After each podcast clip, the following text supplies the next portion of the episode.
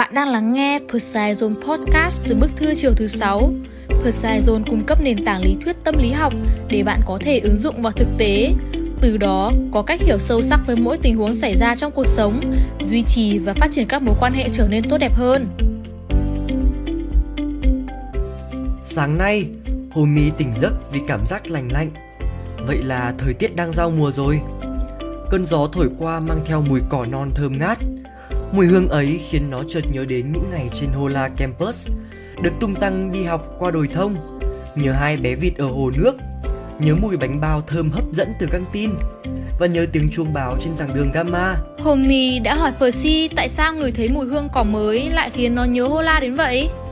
Percy nói rằng đây là hiện tượng mùi hương gợi nhớ. Tiến sĩ Ken Harmon, giáo sư tâm lý học tại Đại học Florida cho biết, mùi hương mang lại những ký ức, mùi hương đi vào phần cảm xúc và phần trí nhớ, trong khi lời nói chỉ đi vào phần suy nghĩ của não bộ.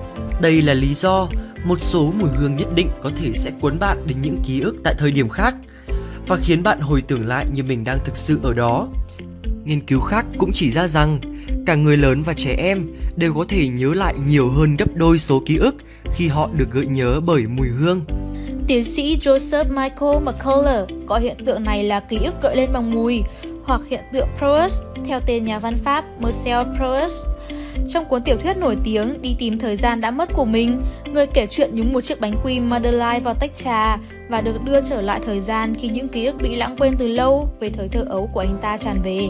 Từ lúc biết đến mùi hương gợi nhớ, Percy luôn pha một cốc cà phê khi học từ mới hoặc xịt một chút nước hoa thảo mộc khi học địa lý.